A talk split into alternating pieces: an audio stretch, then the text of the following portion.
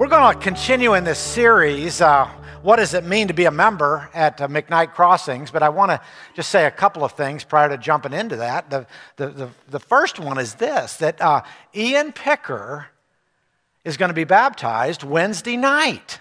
How about that, Ian?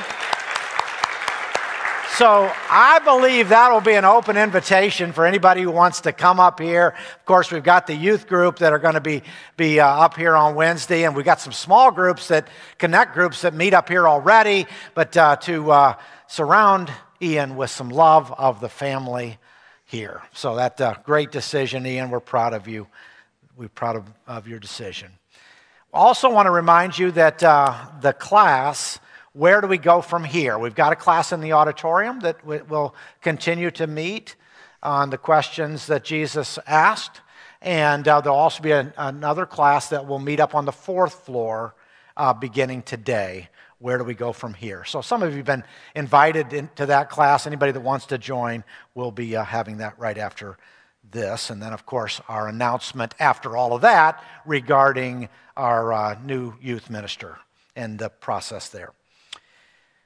What does it mean to be a member at MX, at, McKnight Crossing? As I said last week, wow, we have a lot of ideas in our minds about what it means to uh, be a part of a church. And unfortunately, maybe we get squeezed a bit more than we'd like to admit. I think this is the temptation for all of us to begin to treat the church a bit like a grocery store where we sort of shop at our convenience. Or maybe a, maybe a QuikTrip would be another uh, analogy where we come and go as needed to transact for goods and services that are provided here. And I will say this that we're, we're, we're, coming out of about 25 or 30 years of churches in America that have basically bought into this sort of mindset. And so it's hard not sometimes to feel like we have to do the same. And as a church leader, it's easy to be sort of seduced by all of that. In other words, too often the church has thought of itself much like a business where we've got to market ourselves real well and maybe uh, rebrand. Everybody else is rebranding. Let's do that to stay profitable. From signage to services, we are here for you. Well, then again, maybe another way of describing it, and I, I hope that these uh, metaphors don't strike you too off, off putting, but uh, we're often, I think, tempted and seduced to somehow entertain. And uh, in other words, shouldn't coming to church be like the best of going to a movie? You know, like this is a really good one today. And we want the production value to be high. And we want there to be careful scripting from the stage. And our programs are special. And we want them to be exciting and fun. Do you see the temptation? You see the predicament? And so, as we think about what does it mean to be a member at McKnight Crossings, I want to remind you of, and all of us, and myself included, of the, of the six commitments, first of all, that, that we make as, a, uh, as one who is saying, I want to be a part of this church, to live faithfully, live faithfully to God in response to God. Our life is lived in response to God first. And I hope that we've emphasized and reiterated that in our worship this morning. And then to participate regularly, and then to serve eagerly, to give generously, to speak positively, and to pray continually. And imagine if one by one, if all of us in concert could get this and, and practice this on a consistent basis. Wow! Just wow. Today, I want to think about this one, number three, there, just for a few minutes, to serve eagerly. And uh, maybe to get there, I want to go through a little bit of a different uh, process. Um, you see, I, I, I want to be, as much as I laid out these metaphors and these uh, descriptions of how the church might, forms the church might take, as, as a spiritual advisor in this church, I am committed to uh, teaching for our teaching to uh, honor the New Testament. And therefore, I only want to buy into the business analogy to the degree that the Bible would buy into it.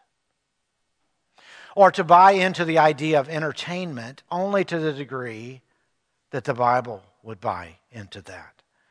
And rather, I'd like to back up, and I believe there's some teachings from Scripture that are, that are culturally, geographically, and generationally transcendent meaning they applied then and they apply now. And I would like to review a little bit of those. And, and, and as you read through the, the New Testament, and, and we're going to get to the idea of serve eagerly, but at first I want to talk about, about, about the, our service by thinking about the church. And so when you read through the New Testament, there are just a ton of ways of describing the church. I'm going to say there's close to 100 different ways in the Bible itself. But there are three that really dominate.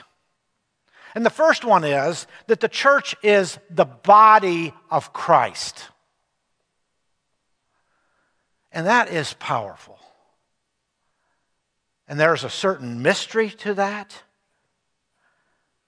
The text says, Now you are the body of Christ, and each one of you we are in this together where Christ is the head. That's the primary analogy. And this passage emphasizes some important things. We're not Christ. We're the body of Christ, but we belong to Christ. And, and it's immensely rich and even mystical in some ways because, because, because we, we really can't even unravel all of the, what is trying to, Paul is trying to convey in this. But it's relational. We're connected to one another. The, our inter, interdependence on one another is so strong. But let me go on to another one. This is from 1 Peter chapter 2 and verse 10. Peter says it this way Once you were not a people, but now you are the people of God. There's a great way of describing who we are the people of God. Once you had not received mercy, but now you have received mercy. We are recipients of mercy, the people of God. If you go on and read a little more closely in 1 Peter, he says you've been chosen and you've been called. And there's just this intentionality that ties us into lots and long, long tradition going all the way back to the Old Testament. The children of Israel were on a journey together and they were moving, and their lives were a witness to all those who were around them that the people of God were a place where the mighty saving power of God is center, and this people is a light to all the nations. And that image from the Old Testament applies so well for us today. I want to give you a third one, and this is that we're family. And maybe this one is pretty familiar to us. But my, oh my, it's challenging. I'll take the text from first from uh, Galatians chapter 6 and verse 10. Therefore, as we have opportunity, let us do good to all people, but especially to those who belong to the family of believers. Do you see how the service idea is going to start to make its way into this description as we begin to think about a family. Now, if you ask me, well, which, which definition is best? Well, no, none of them are perfect, and any of them, I would suggest, taken too far, can almost um, hamper it, or, or uh, uh, they all have limits. They all have limits, okay? Whether we talk about the body of Christ, or the people of God, or the family of God. But I want to say just a few more things about the family before then we turn it just a bit and think about service. In the passage that Paisley read, that's a lot of words on that slide. Who did that? Oh, that, yeah, okay. So here, I want us to read this and think about this little section of scripture for just a moment. And then I've got some more words on some more slides right after this, okay? Hey, turn, okay, first we've got the 19. Oh, thank you. Okay, let's just start with 19.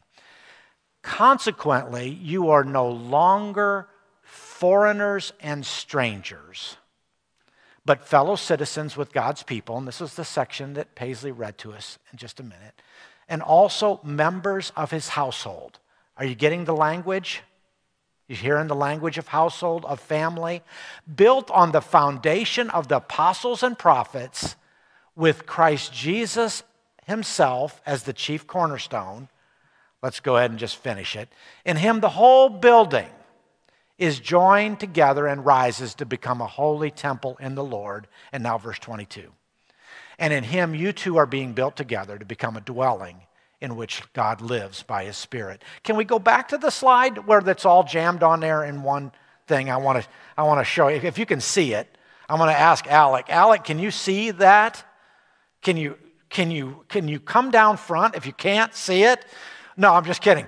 We, I, I don't know if we can all see that, but I want to point out that in this one section of Scripture, there are six words six words in the Greek that we kind of miss in English that all pertain to house or home, all having the root of the word oikos. That is the dominant metaphor. If you look at the passage, this idea of being strangers, these are, these are people without a home, in a sense. And then there is the idea of household. And then there is the idea of building or being built or being built together or dwelling together. All of these at their root are talking about a house or a home that's being built together. You following me? Now, how does that translate into what we need to think about? You see, Jewish people were alienated from God. Gentile people were alienated from God. They were both brought under God, one God. And this household that's being described here in the book of Ephesians is, is a coming together of all of these various peoples. And it's not even simply a household as in a building, but it's described as a temple. And that's important because what, what, what's significant about a temple? A temple is, is this temple is not made of stones, it's made of people. And the people are living and dynamic and they're growing, and, and in them, in these people, God dwells. You see, if we think of the church like QuikTrip, we are off base. If we think of it in terms of what did I get out of this today as an entertainment center or as a business or somebody marketing something, we're missing it. The metaphor is this extended family where people are being brought together, and as they're being brought together, the Lord lives among us. And his best expression of who he is takes reality, concrete reality, as we live in connection and love to one another. That's a challenging me- metaphor, and it's reason that one of our family values here, we have seven values, talked about those earlier in the year. One of those is family. That is having a common father that enables us to deeply love one another. Now, as much drama that happens in our family, and I don't know about yours, at the core of it is this parental stability. The family is stable because at the center is the father, or we might say in our nuclear family, the father and mother's stability. And this is the reason that a little bit later in Ephesians 3, Paul will say it this way For this reason, I kneel before the Father from whom every family in heaven and on earth derives its name. The true family, the family that God is creating, flows from the Father. And so our identity is not vague as to who we are. We belong to one another because we belong to the Father. And we must not sever our horizontal relationships from this vertical one. He makes us us. Now, when we have challenges in front of our family, and we do, we do, um, the one that might be on many of our minds right now is choosing a youth minister. I don't know if that's a challenge or an opportunity. It's felt like both.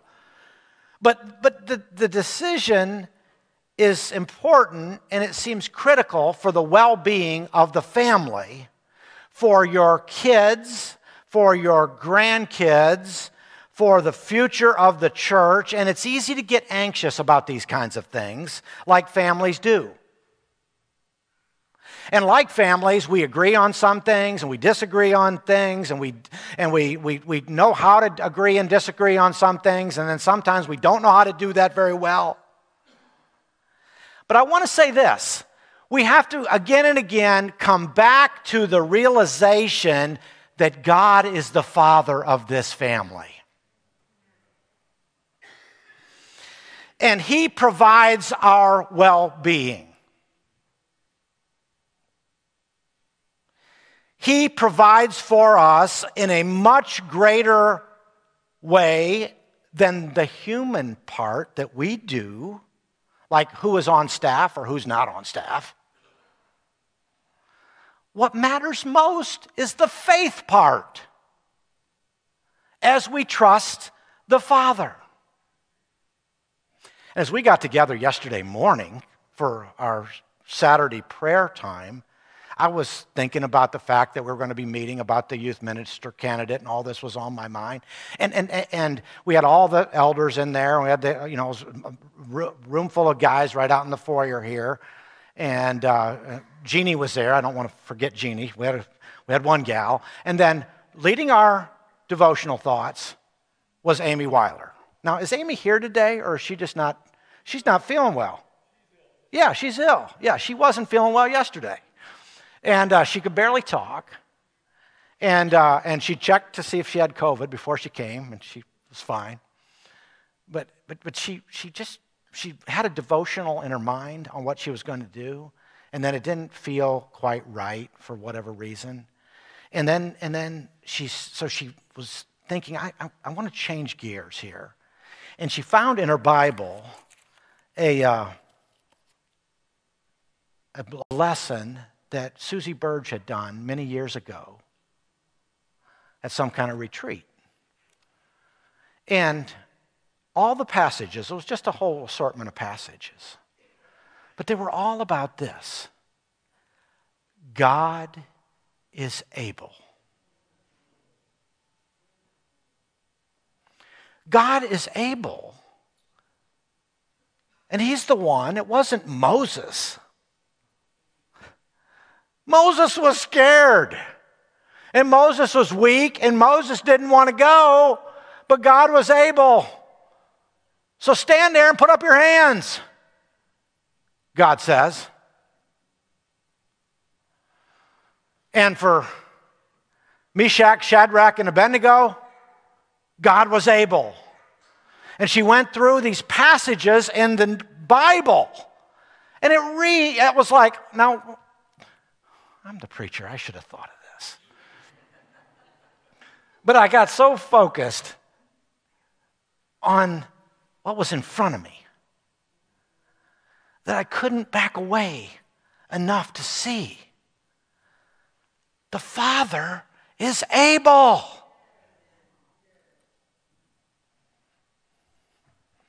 And He's the one who shapes us and reshapes us. Now, she finished with a verse from Ephesians 3, and I can't go into all this today because time won't permit. I got to, sorry. I'm sorry, I'm rethinking myself live here. But now I do have a message version, but I wanted you to see this because it's the section that is extended. Uh, back up one slide, verse for one moment there. There it is. Okay.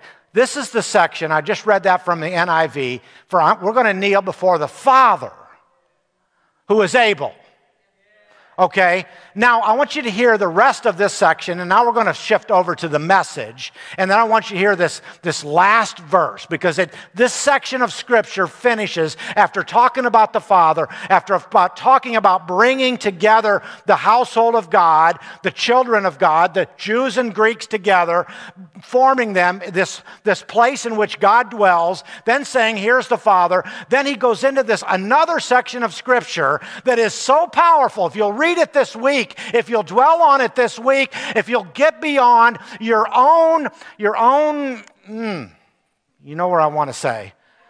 I can't think of the right word, but our, just our own stuff and our own limited vision, our own, our own myopia, to back up and to see this great God we serve who's at work in this church in spite of our decisions. Sometimes because of them, but in spite of them, he's going to work just like he has always worked. And this section brings it out. And the one I want, reason I want to read it is because now we kneel before the, he develops the household of God. We kneel before the Father. And then the very last verse in this section is, is this passage that I know you know, 3, Ephesians 3.21. Now to him who is able to do immeasurably more than all you ask or imagine. Is how he finishes the section, but I want to read it backing up. I got you confused back there. Sorry about this. All right, but backing up, and this is from the message. Just let this rest in your heart. My response is to get down on my knees before the Father this magnificent Father who parcels out all heaven and earth. Will that put your problems into a proper light? And I ask Him to strengthen you by His Spirit. Not a brute strength, but a glorious inner strength and I want you to see this because this is plural. This is not a singular in the Greek. This is, a, this is us together. But a glorious inner strength that Christ will live in you or in us as you open the door and invite him in. All right, next slide. And I ask him that with both feet planted firmly on love, you will be able to take in with all the followers of Jesus the extravagant dimensions of Christ's love. Can we stop and do that, church? Can we just allow a little bit of, of the love the dimensions, the magnificent dimensions of Christ's love to stir in our hearts through His Spirit.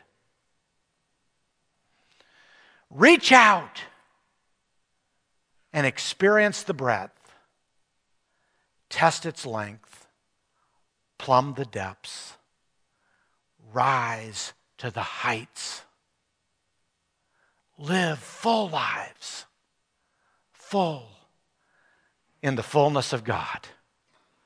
Is the scripture good or what? All right, it keeps going. Sorry. Two more verses. God can do anything, you know. Far more than you could ever imagine or guess or request in your wildest dreams. And He does it not by pushing us around, but by working within us his spirit deeply and gently within us. Glory to God in the church. Glory to God in the Messiah, in Jesus. Glory down all generations. Glory through all millennia. Oh, yes.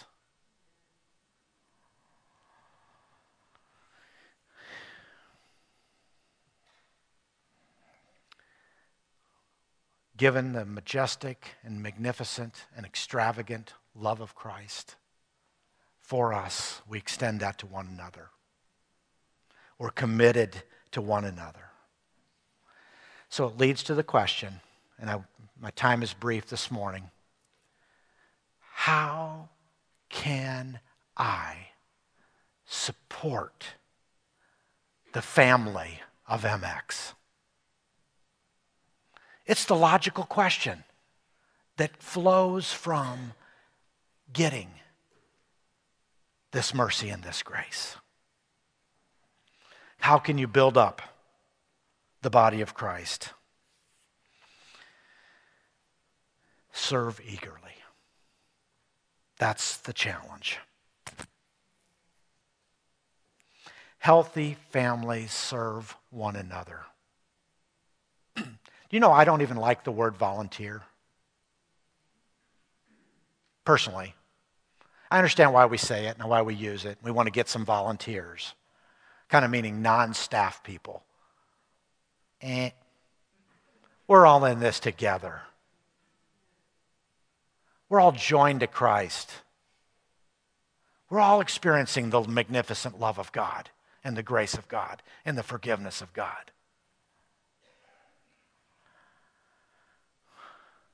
Now imagine yourself at the dinner table and you're eating together.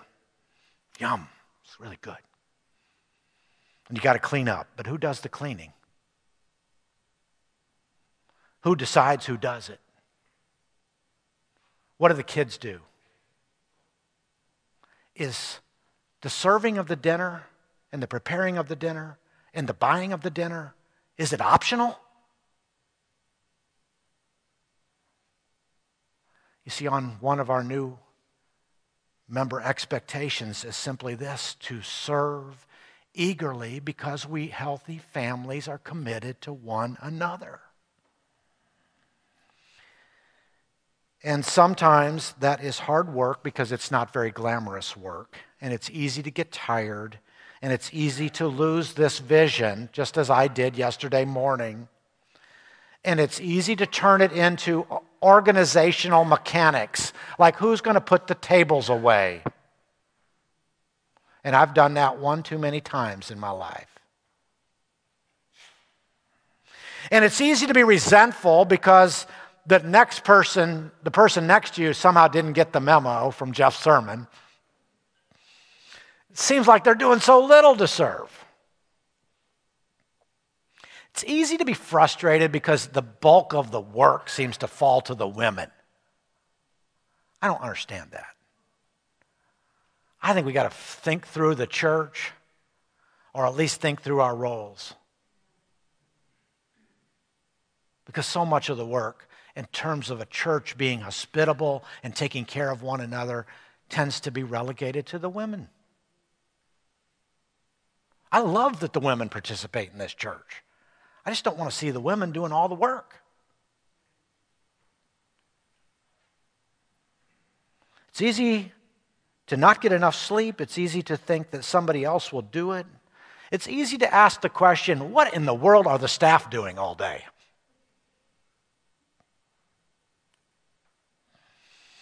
Well, one, and I'll share more about this next week because time is out today, but there is a rise, there's a movement. There's, as we're, as we're kind of getting our footing under us, as I've been saying, coming out of COVID, some people have gone on, but new people are rising up.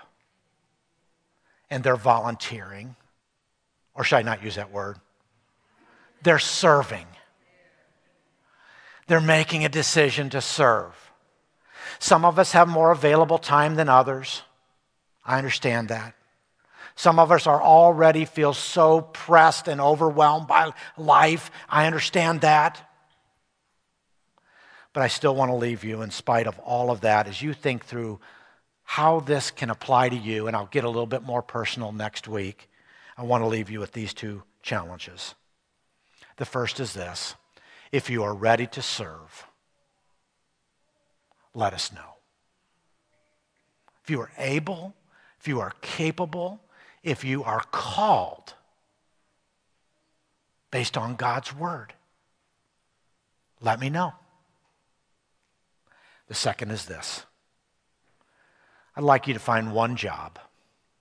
I called it a job because I didn't want to make it more glamorous than it needs. I didn't want to, I don't want to fool anybody. Just a job. might be a task, might be a meaningful task. You know, we got that service day coming up in a couple of weeks. The kitchen needs to be cleaned from A to Z. It's a big project. I don't think it needs to be all the women.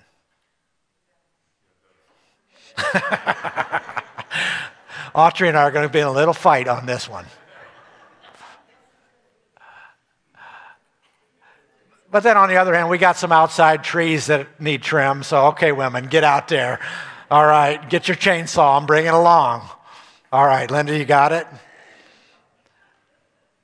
Based on the magnificent love of Christ, will you find one job, no matter how simple, and start regularly serving the family at McKnight Crossings?